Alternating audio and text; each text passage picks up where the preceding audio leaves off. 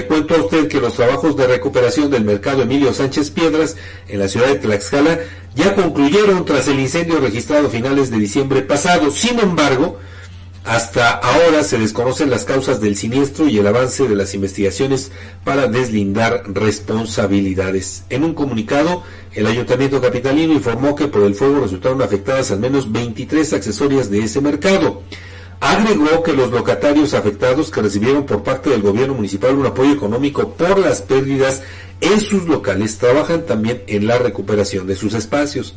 En cuanto a los trabajos de la red eléctrica se refiere, 16 trabajadores del ayuntamiento de Tlaxcala en turnos dobles del área de servicios públicos repararon y sustituyeron 5.000 metros de cable en todo el mercado y 50 metros de canaleta para instalación aérea.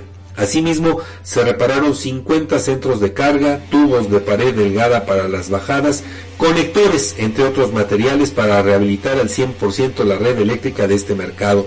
En lo que toca a la techumbre, el área de obras públicas reforzó la misma y se restituyeron 30 láminas translúcidas y 25 galvanizadas para dejar en óptimas condiciones esta parte que resultó con afectaciones.